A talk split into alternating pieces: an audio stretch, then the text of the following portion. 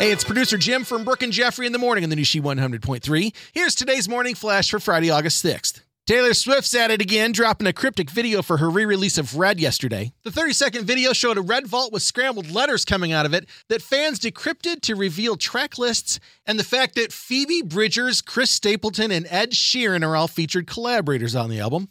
Taylor's version of Red drops November 21st. Good news for South Park fans, it's been renewed for six more seasons, taking them to 30 seasons. And on top of that, creators Trey Parker and Matt Stone are going to produce 14 new films for Paramount Plus, with two slated for 2021. Cool. And in case you didn't know, today is National Underwear Day. Insert your own punchline there. There's your Friday morning flash. Have a great day and a great weekend, and please wear underwear today. Thanks for listening to She 100.3. It's the 80s, 90s, and 2000s.